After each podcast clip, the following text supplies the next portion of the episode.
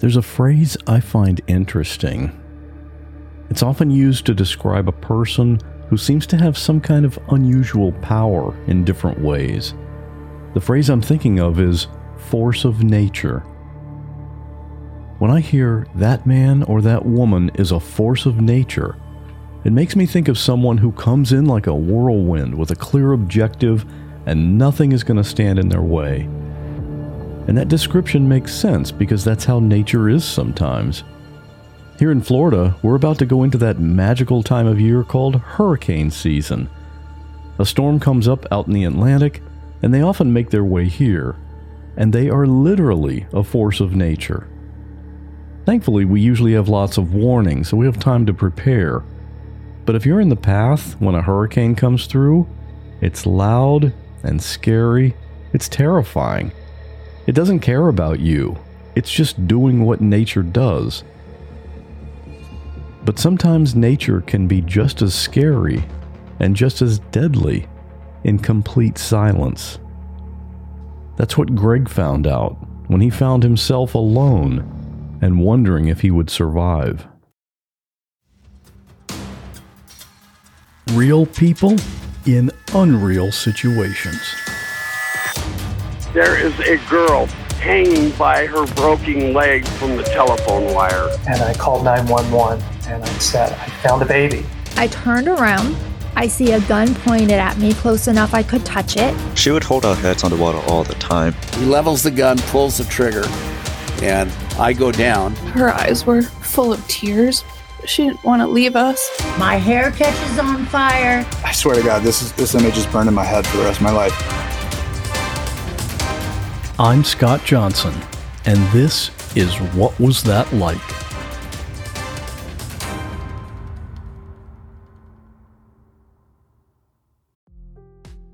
Hey, it's Scott, and guess what? You're about to hear an ad. And that's both good and bad.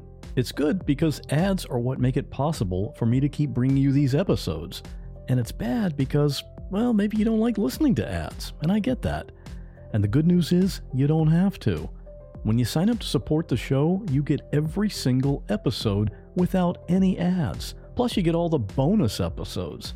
Yeah, did you know there are actually bonus episodes? and you can try it all for free just to see what it's like.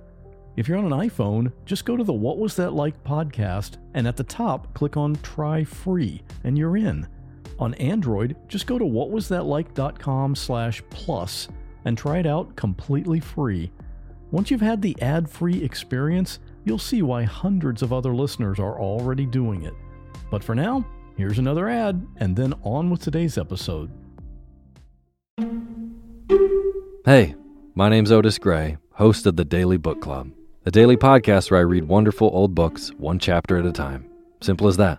Whether you want to get engaged and lost in a fascinating story that has stood the test of time, or just relax to a good book, listen to the Daily Book Club to get wrapped up or unwind during your day.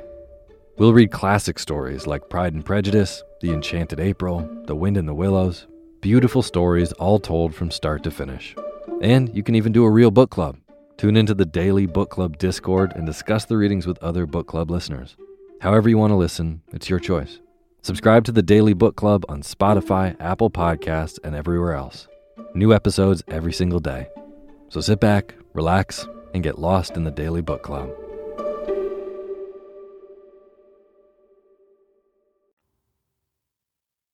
This happened in Las Vegas. What were you doing in Las Vegas? I do these public art commissions all over the world. Um, New York, I mean, just as, as far flung as Azerbaijan and Saskatchewan. And I won a commission to do the floor of the Las Vegas Terminal D airport in Terrazzo. So I flew to Las Vegas. I stayed at the um, Rio Casino. And the reason I stayed there was I discovered that if you bought $15,000 worth of poker chips, you could stay there for free. And it's quite a nice setup. So I checked in, I bought my $15,000 worth of poker chips. I put them in my safe in my room. And then I just thought I could forget about them. But after maybe four days, uh, I got a note under my door that said, you're not gambling. And unless you, because apparently they have treasures on the chips. Unless I gambled, I was going to have to pay for the room. And I didn't want to gamble because I'm, I'm not a gambler. What's interesting is when I, when I told them, um, what would the room cost me if I didn't gamble? They said $95 a night, which is still not bad. I mean, it's, it was a beautiful room. It was like a very high story. It had a balcony o- overlooking the, you know, Las Vegas. It had a sunken jacuzzi. So I was like, fine, I'll do that. So I, I traded in my chips and now I'm staying, um, you know, in my nice room at the Rio. And then each day I come down the elevator and go through the din of the slot machines and then head over to the airport where I work on my, my public art project. And that project was, I decided to take the flight map of Las Vegas and do the whole floor of the terminal in terrazzo. Terrazzo is an epoxy, all different colors, which is soft, but then you put granite chips, also of all different colors, in the epoxy and mix it. And then you, you lay out zinc strips on the floor to create different sections that you put the different colored epoxy in. And I had come up with 2,600 different elements that were going to be part of this flight map of Las Vegas. It was going to be on the floor of the of Terminal D. And I also had jetliners coming down between the escalators as if they were landing on the flight map, which is kind of a tongue in cheek joke. And so I spent a lot of time on my hands and knees with a team of people laying out these zinc strips. And it was very complicated. And all the time I was working sort of on my knees, there was this 80 foot tall, huge glass wall, which looked across the runways and across the desert.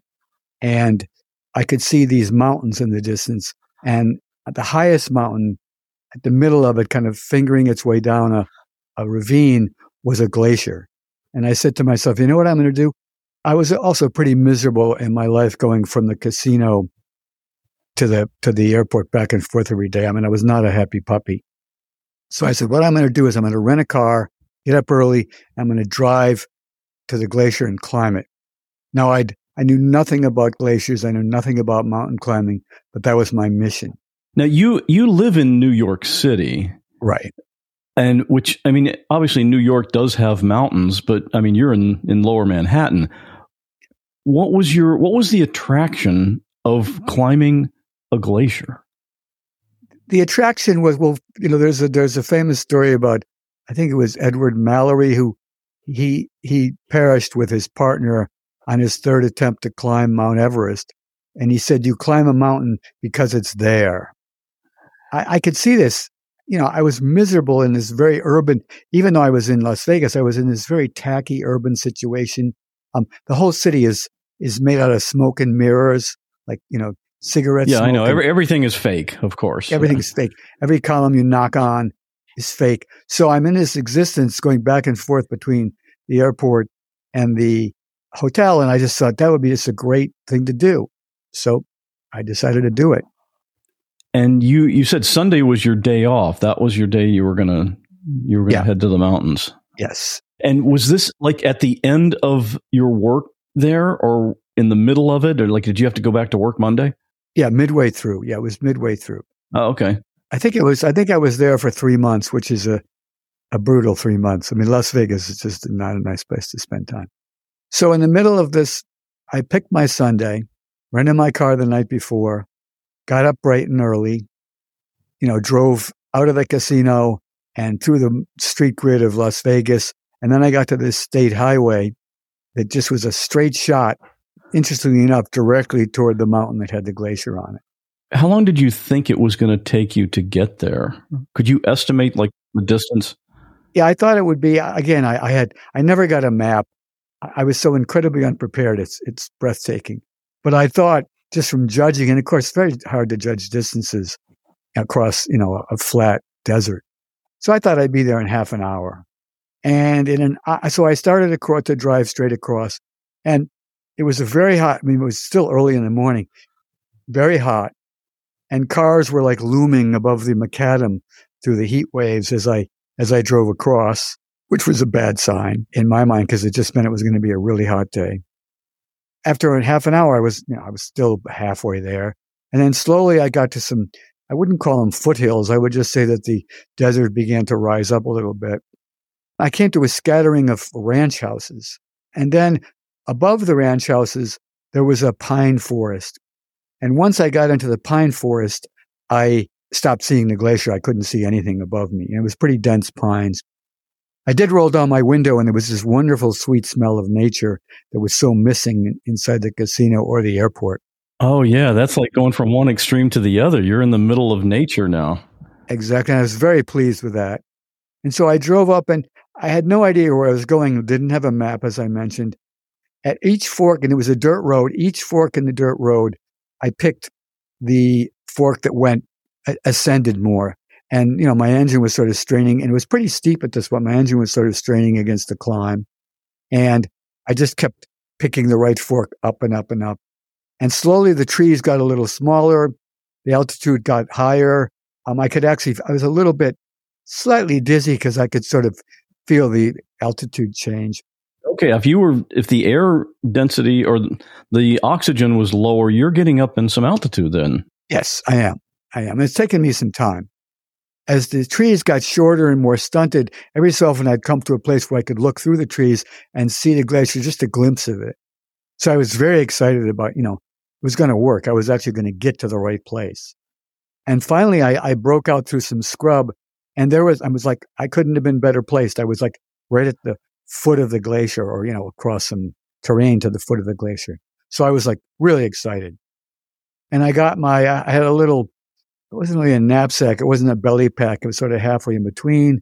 I put that on and I got my water bottle and I started to walk across and I was, I was very pleased that I had had the good sense. I mean, I didn't, it was very bright too. I didn't bring sunglasses, which was a mistake. But I did bring my construction boots from the from the construction job, and those were I'm glad I wore those because they were nice, were nice hard construction boots.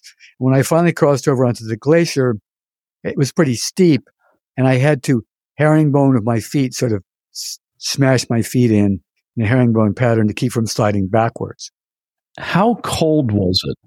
It wasn't that cold, but you could feel the chill of the of the ice itself.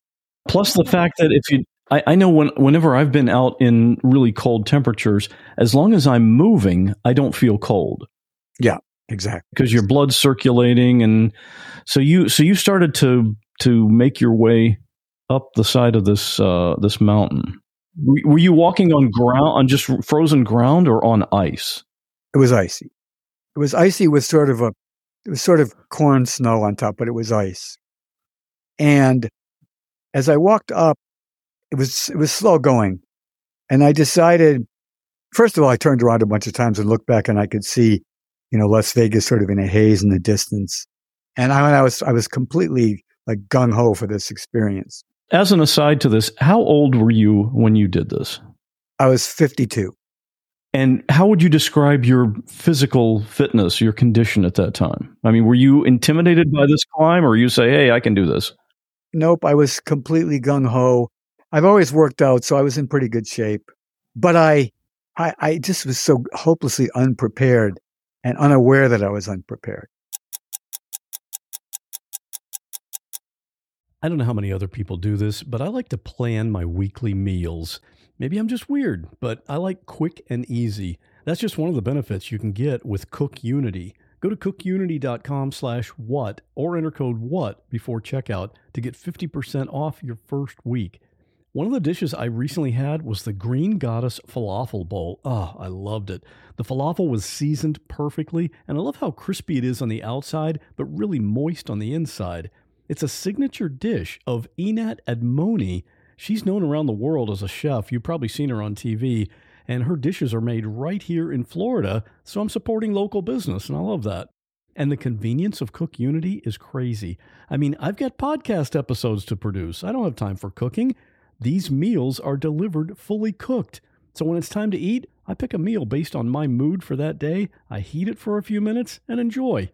The menus are updated every week, so there's always something new to try. You can choose from over 350 meals based on your dietary needs or taste preferences or go wild and have Cook Unity pick for you because every meal is just amazing. Make the best meal plan ever with the convenience, chef level quality, and endless variety of Cook Unity. Go to cookunity.com slash what or enter code WHAT before checkout for 50% off your first week. That's 50% off your first week by using code WHAT or going to cookunity.com slash what. Something I've been recently making a deliberate effort with is to read more. There are lots of books I want to read, and I try to read every day, even if it's just a few pages. That little bit each day adds up, and it can make a big difference. It's like taking care of your gut. Even though it's not big, it supports the health of your whole body.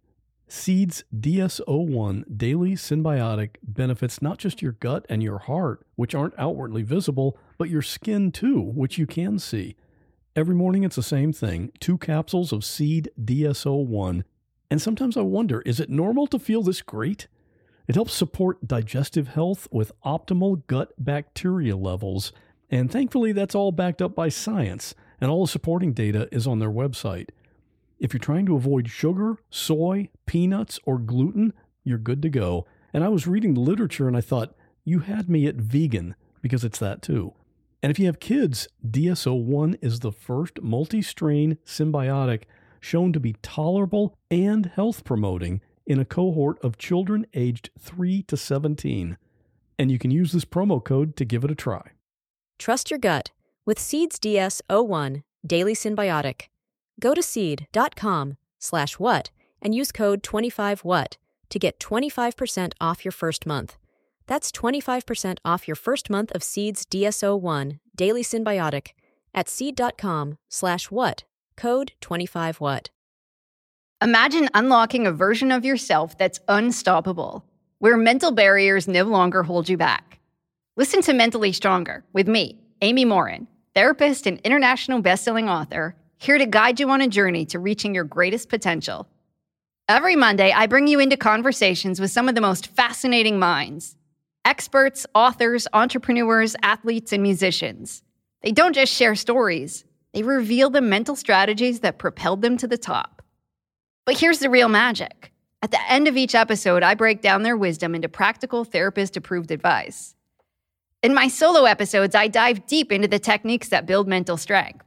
It's like having your own personal therapy session as you discover how to turn these insights into steps you can take right now. This podcast isn't just for those facing mental health challenges. It's for anyone who wants to push their limits, achieve peak performance, and truly thrive. Are you ready to unlock your full potential? Then it's time to become mentally stronger. Subscribe to Mentally Stronger with therapist Amy Morin, available wherever you love to listen to podcasts.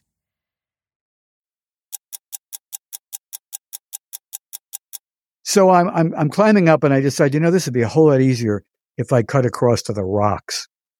So as I cut across, I could see there was a gap between the rocky ridge coming down and the glacier which was formed because the, the rocks soaked up the sun and then they melted the glacier back a little bit.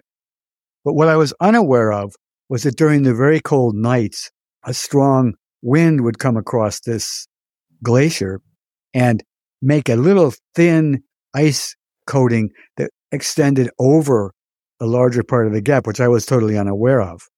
So the gap was maybe a foot wide, and I thought I could walk right over and step across it. But in fact, this ice skin was another two or three feet that was completely invisible. I just thought it was more that was the glacier. So as I approached it, there was a moment when I just suddenly, I just fell, and I fell about 30 feet down into this crevasse. And as I fell, I hit my, I, uh, amazingly, I didn't hit my head on the rocks or the ice.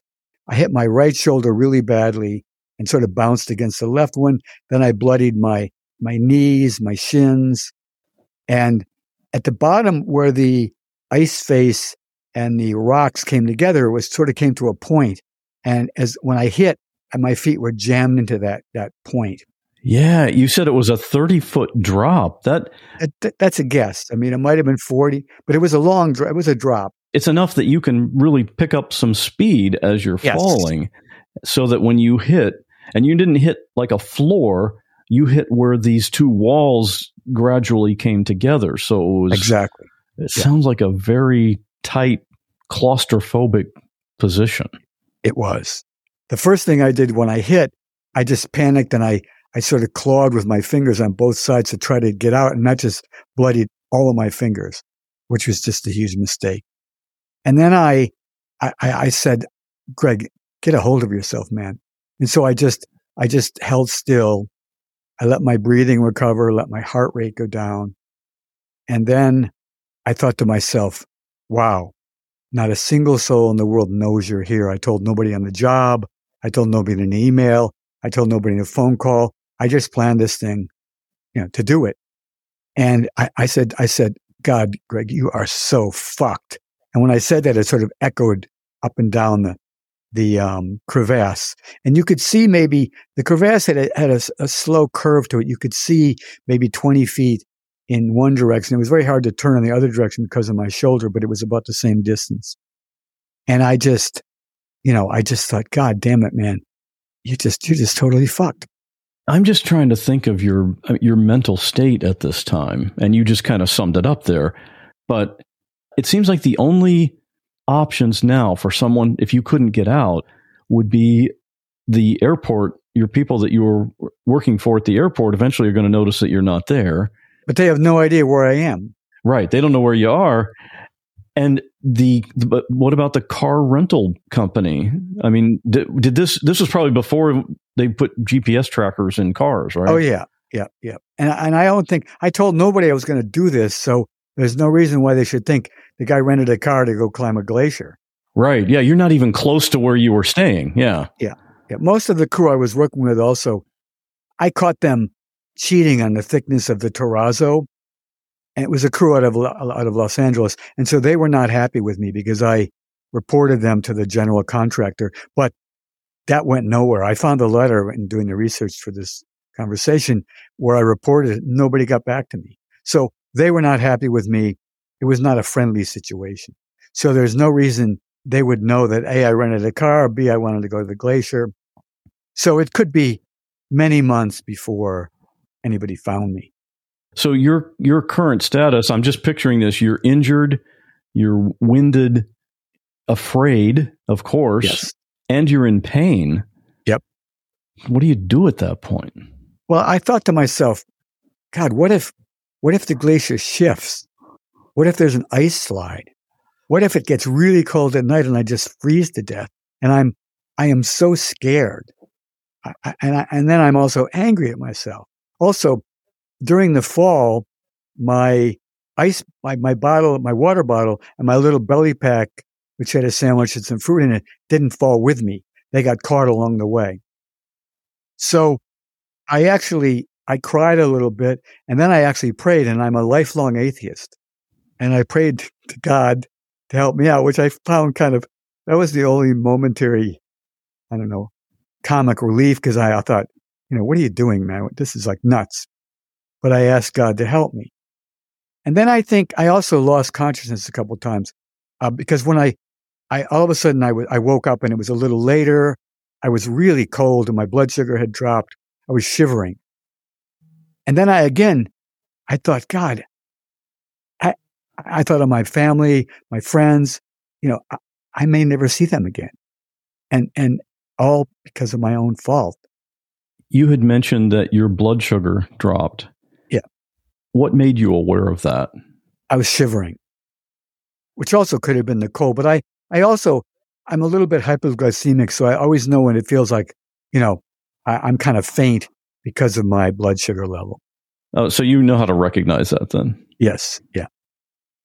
I, I think I fell asleep and woke up really cold.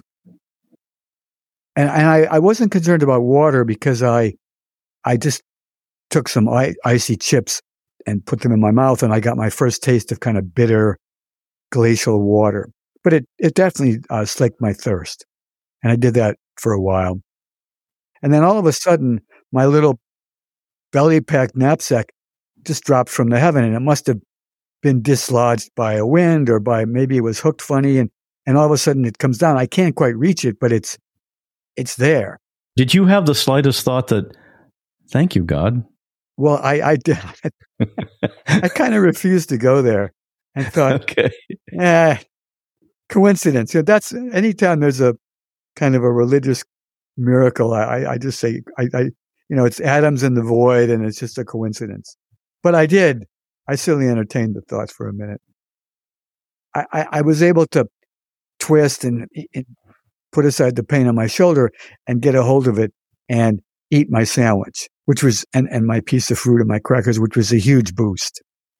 And all of a sudden, I started to feel better. And then I heard someone else down there around the curve. And I, I said, hello, is anybody there?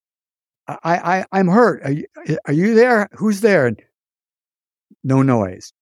Then like 20 minutes later, I hear it again. And I'm said, who's there? Help me. I, I, do you need help? Again, nothing. It gets quiet again. And then I say, well, I can, you know, I can go around the corner with this new energy I have from my sandwich. I can sort of shinny along and go around the corner and see who's there. Could you unwedge your boots? Yes. It took a while. I had to play with different techniques and I was trying to protect my shoulder the whole time, which didn't work very well. But finally, I just decided I'm going to go for it. And I just was able to kind of ignore the pain in my shoulder and turn a little bit. And sort of, it was very hard going because my feet kept getting caught. And there was one more episode where I heard somebody and then they didn't answer. And I thought, well, maybe they're really hurt. So I finally got slowly at the curving crevasse. I get around it and there's a deer, a female deer, and she's bloodied and she's, she's hurt as bad or worse than me. And, but when she sees me, she is completely freaked out. And she, you know, she struggles to jump up. She actually jumps up and, and, and tries to flee from me. And because she has four sharp hooves and she's motivated by complete, you know, flat out fear, uh, you know, flight fear, she goes around, she continues around the curving crevasse. Away from you. Yeah. And I, as I follow her and I, I, I couldn't keep up with her because she was moving, she started up the side of the, it's hard to describe the, describe actually the way it looked, but she disappeared around the corner. Then I caught up with her and she was struggling to get up the crevasse. And the crevasse seemed to go, be inclined a little bit or not as deep. And then she um, really got a hold and she took off like a bullet and she went up and up and up. And then she broke through the skin that was, you know, the ice skin that was there. And then she was gone. And I was able to uh, more slowly work my way up. And suddenly I'm out. I'll confess, sometimes I let my podcast playlist get out of hand and I get way behind. But there's one show that I subscribe to, and any new episode goes right to the top of the queue. That's the Jordan Harbinger Show. That's because I never have to figure out, okay, is this one going to be interesting or do I wait for the next one like I do for some shows? Because Jordan's conversations are always a must listen for me. He talks to fascinating people from any category you can think of authors, scientists, athletes, you name it. He's talked to undercover cops who posed as mafia and the actual career mafia hitmen. And the stories he gets out of these people, just incredible. In one episode, he talked to Paul Holes. You might know that name if you're into true crime. He's the former investigator who uses really advanced methods to solve cold cases, including the Golden State Killer. And another one I really enjoyed was with Sam Harris, an author and neuroscientist who promotes skepticism, and he doesn't mind taking on some seriously controversial topics like politics or religion. That one's going to make you think. Whenever a new episode of the Jordan Harbinger Show pops up, I already know it's going to be an episode that I'll enjoy listening to, and I'll bet you will too. For some episode recommendations, check out jordanharbinger.com slash start or search for The Jordan Harbinger Show. That's H A R B as in boy, I N as in Nancy, G E R on Apple Podcasts, Spotify, or wherever you listen to podcasts. Hey, this is Scott.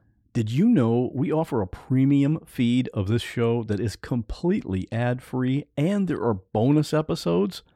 Go to whatwasthatlike.com slash plus or just click the link in the show notes of any episode to learn more and to sign up. If you're listening on Apple Podcasts, you can sign up right there in the app by clicking Try Free at the top of the episode list. And I hope to see you in the premium feed soon. I'm overjoyed. I mean, I'm crying, I'm laughing, I'm, I'm thankful. And I could see her bounding up the glacier. She was you know, high tailing hightailing it up the glacier, and she's gone. And now I'm like I'm just my emotions are all over the place because I'm I'm going to live. Um, I'm going to see my family. Everything is like, everything is great. Although I am bloodied, uh, pretty much top to bottom. And so I'm hobbling down the ice. I was feeling joy for sure. Thankfulness. I'm not sure who I was thanking, but I was very thankful. I felt a little giddy because there is a funny side to joy. And then I also felt disappointed, I think, because I was just mad at myself that I had got myself in this predicament. I, am also hobbling along. I mean, I'm definitely, you know, it's like Valley Forge. I'm just definitely hobbling along to get to my car. So I had all these emotions going at once. And I just sort of, as I hobbled down, I was experiencing all those. And then as I got to my car, another car pulled up, which was totally surreal because I had just been through this, you know, life and death situation. And here's another car. They get out and say, Are you okay? And I said, Oh man, yeah, I'm okay, but let me give you some advice. And I started to explain to them about the edge of the glacier. And they said, No, no, no, this isn't a glacier. There are no glaciers. There's no above ground glaciers in Nevada. This is just the last of the snowmelt from the winter. So I thought, great. So not only have I made all these other mistakes, but I'm not even climbing up a glacier. I'm climbing up the last of the snow. And then the guy, um, he said, "Can we help you?" And they, we went through a little negotiation. I said, "No, I think I'm okay. I just, I just want to get out of here. You know, I'm, um, I'm okay." So, you, you were done, done with nature for that day, huh? Yes, exactly. Totally done with nature. And as I in in the car, it was very hard to drive because my right shoulder was killing me. As I slowly went down the mountain, I, I started to get really abuse, so, sort of self abusive because I just, I just thought, you know, you, you just made so many mistakes. You told nobody where you were. You had, you didn't have the right equipment. You didn't have sunglasses. You didn't, you didn't have a map. You didn't do anything right. What is wrong with you, man? You, you, you, you got, you got a problem. And while I was thinking about it, I thought, you know, what's made me successful as an artist is that most art commissions have like thousand applicants or 200 applicants and you're going to fail. But I, I always head into them as if I'm going to win. And I have this kind of belief that I can do it. And that is very helpful. And that, that sort of empowers you and makes you more of a winner. And so that's a good side of, of my fearlessness. I'm not afraid to fail. But the bad side of it is I also can charge into situations like this one where I have, I, I'm gung ho and I have no common sense and no nothing that, that, that holds me back. And as I drove along, I thought, you know, if you don't get a hold of this desire to run headlong into unknown situations where you don't know the terrain, you don't know the psychology, you haven't looked at a map, you haven't inquired of anybody who's done it, what it's like, you haven't gone on Google, well, Google didn't exist in those days, but you haven't inquired of any experts. And, you know, this could cost you your life. So you need to get a hold of this. And then I thought to myself, you know, maybe you should get a tattoo that says something like, never miss an opportunity to stop and think. And then I, I, I said to myself, you know what? Not only that, but maybe you should do the tattoo in reverse and do it on your forehead so that every time you look in the mirror, you see stop and think. And uh, that's kind of the last kind of, I don't know, self critical thought I had before I hit the straight highway back to that mirage of, of, of Las Vegas in the distance. The idea that, about having no fear going into a situation where you really don't know what to expect if you could change that, is that a character trait that you would eliminate? Well, it's very helpful in presentations. Most people get really uptight before they present or job interview. There's many situations where it's it's very handy to be fearless. One of the interesting things is for years, I mean, I've done like 200 plus public art commissions, and every one was a whole process, which finally ended up in a final interview where there was usually, usually three finalists. And then I would make my presentation. And I had this trick. I would go into the room, and it's usually a bunch of people behind a table. You're sitting in a hot seat. And I would find a reason to stand up and I'd bring a bronze sample or whatever it was I was going to do the project in and go around the table and I would touch people's shoulders and have them look at the samples. And this was a great, it was a great technique because when you touch somebody, there's a physical contact and it really helped my batting average. Um, yeah, that's a, that's another level of intimacy that is exactly. But also I'm not afraid to do it. Most people are sitting in the hot seat and they're just, you know, nervous. And as soon as I've also, I, I always try to crack a joke to get a laugh. I get a laugh early on. And in public speaking, I have the same thing. If I get a laugh out of an audience, I relax. So, but the crazy thing about this technique of mine was that once Zoom calls came in, it was completely not useful because a Zoom call, there's no contact. It's just, you're on a, you're on a, on a divided screen like everybody else. And that definitely affected my batting average with, with getting commissions. What was the diagnosis on your shoulder? so I um, got back to New. I mean, I I just iced it. I had to take a break from the project. I went back to New York. Well, they were happy to work without me, which scared me because I was afraid they'd do a lousy job. But I had um, what's it called? Not microscopic, but I can't think of the name. Laparoscopic surgery. Laparoscopic surgery on my shoulder, and they laced it together, and it actually healed pretty quickly. And then I was back out there again, and they I think to their credit, but also they knew I was coming back. Um, they did a pretty good job. How long were you away from the project?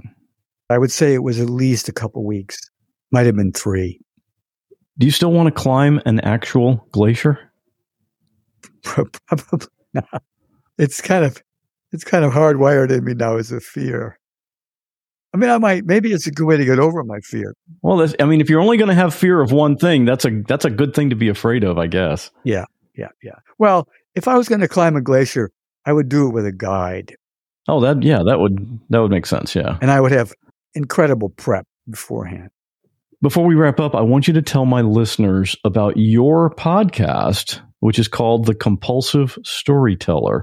You know, it's one that I subscribe to, and I know my audience is going to love it because it's all stories. What's what's that about?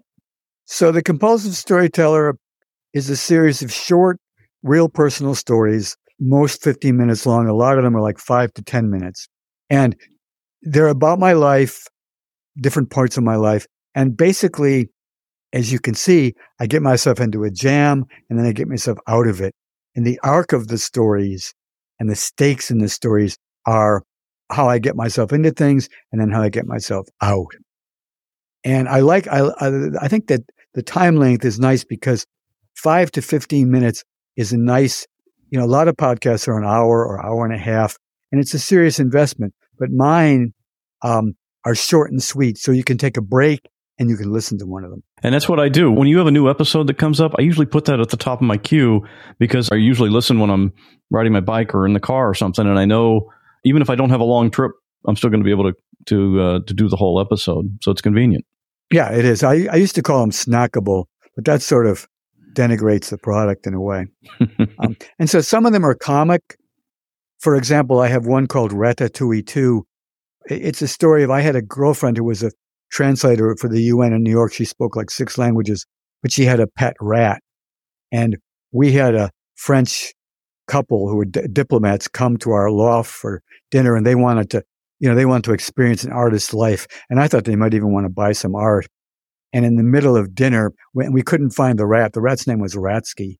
And in the middle of dinner, Ratsky shot across the floor, jumped up onto the table, and went right up this woman's front of her dress to get a little pita pizza she was eating. And she flipped over backwards and her legs were flailing around. It was just a hilariously funny episode. That so that's one, kind of a comic episode. Yeah, that one had me laughing out loud.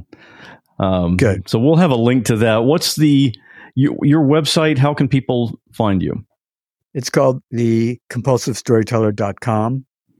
I've listened to to a lot of your episodes, and I know some of them are hilarious, but they're not all just funny. What what would be an example of one that's that's more serious? Yeah, some of them are tragic. My mom, for example, was one of the first female Air Force pilots in World War II. And, you know, she underwent an enormous amount of abuse. And that's a, it's a very interesting podcast. It's called Me Too Mom, but it's also very tragic. Um, and then some of them are just weird. Um, just weird things I've done. For example, one is called Free Fall. And I, you know, as an older person now, everybody's afraid of falling when they're older and breaking their hip and it's the beginning of a long downward slide. And so I, I collected three of my best fall stories from my life where I bounced right up and, you know, al- almost died and bounced right up. And those are kind of both funny and, and, and tragic. But I, I think weird is the best word to describe them. When you live your whole life in New York City, there's going to be stuff that happens all the time that are oh yeah they're story worthy for sure. We'll link to all of that in the episode notes, and so people can go check that out. Gregg, thanks for coming on. Thanks for sharing your story.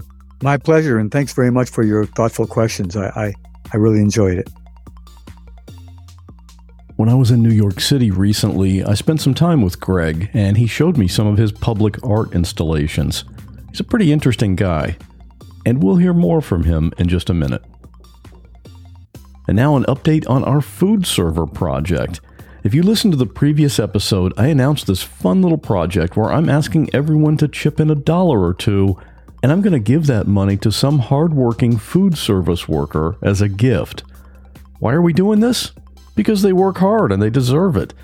You can see the current status at whatwasthatlike.com slash server. It's all being done through GoFundMe, so everything is transparent. As I record this, we're over $200 so far. I really want it to be over $500 because that's going to be amazing to give that to someone as a surprise gift. And I'm planning to record that so you can see exactly what happens.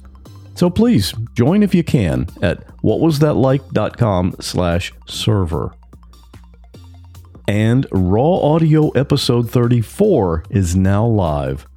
The Raw Audio shows are bonus exclusive content with actual 911 calls for anyone who signs up to support the show at whatwasthatlike.com slash support. In this new episode, you'll hear a woman calling 911 because she's on the freeway and her accelerator is stuck. You have your seatbelt on? I do. Okay. I'm coming up on a bunch of cars. Okay. Oh, that is so scared. A mother calls 911 because her three week old baby has stopped breathing, and the 911 dispatcher tells her how to perform CPR. Now, is he, is he breathing? No. Okay. All right, ma'am. I'm going to tell you. I'm going to tell you how to help him. Okay. Right. Okay. And by the way, that call has a very happy ending. And the third story in this episode is two teenage sisters calling 911 because they're home alone and hiding inside a cabinet while burglars are breaking into their house. Okay, what door are they at? The very back. It's a, it's a smaller house. Okay, so so the two men are at the back door? Yeah. You can hear that whole episode plus binge the previous 33 episodes and get all the What Was That Like episodes ad free by signing up to support the show at whatwasthatlike.com slash support. And you can get all of that right on the app you're using right now. Now, here's something else you can do if you want to help support the show. I've been doing this podcast for more than five years, and never once have I asked you to rate and review the show in Apple Podcasts or in Spotify. But if you use either of those to listen to this podcast, I'd really appreciate it if you would just take a second and click to give the show a five star rating. You can write a review if you want, but the important thing is just that five star rating in Apple Podcasts, which used to be called iTunes, or in Spotify. And I really appreciate it. Graphics for this episode were created by Bob Bretz. Full episode transcription was created by James Lai. And this week's listener story is a voice you're familiar with. It's today's guest, Gregg. This is a story he told on his podcast, The Compulsive Storyteller. Stay safe. I'll see you in two weeks.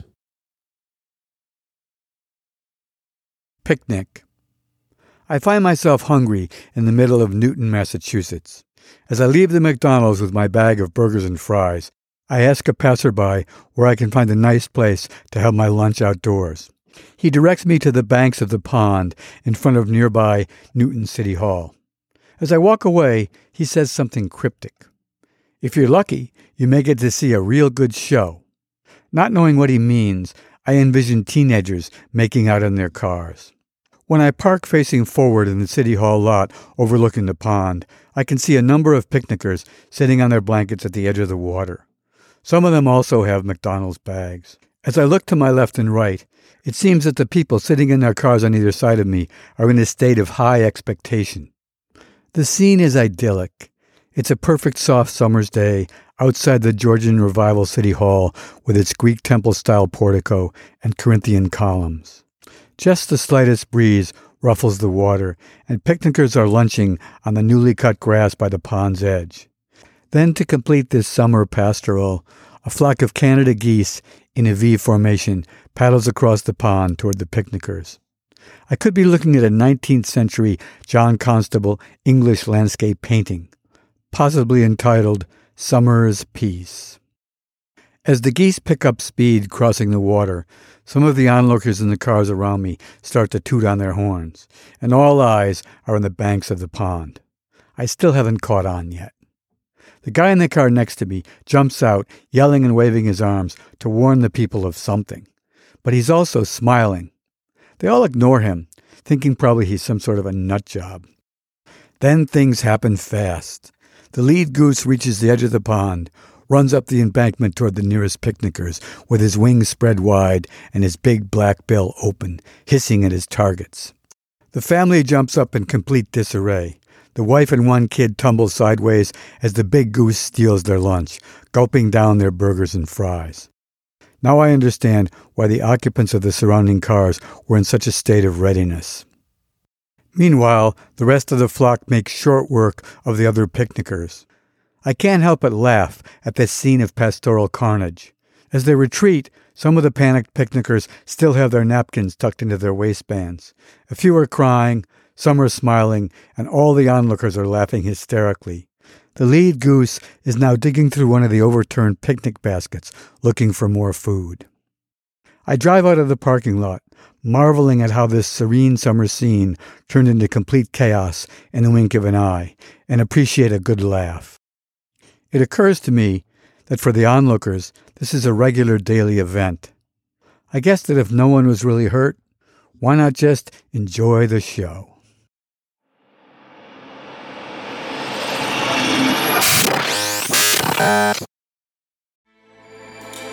With everything you have on your plate, earning your degree online seems impossible. But at Grand Canyon University, we specialize in helping you fit a master's degree in business into your busy day. Your graduation team, led by your own GCU counselor, provides you with the personal support you need to succeed. Achieve your goals with a plan and team behind you. Find your purpose at Grand Canyon University. Visit gcu.edu.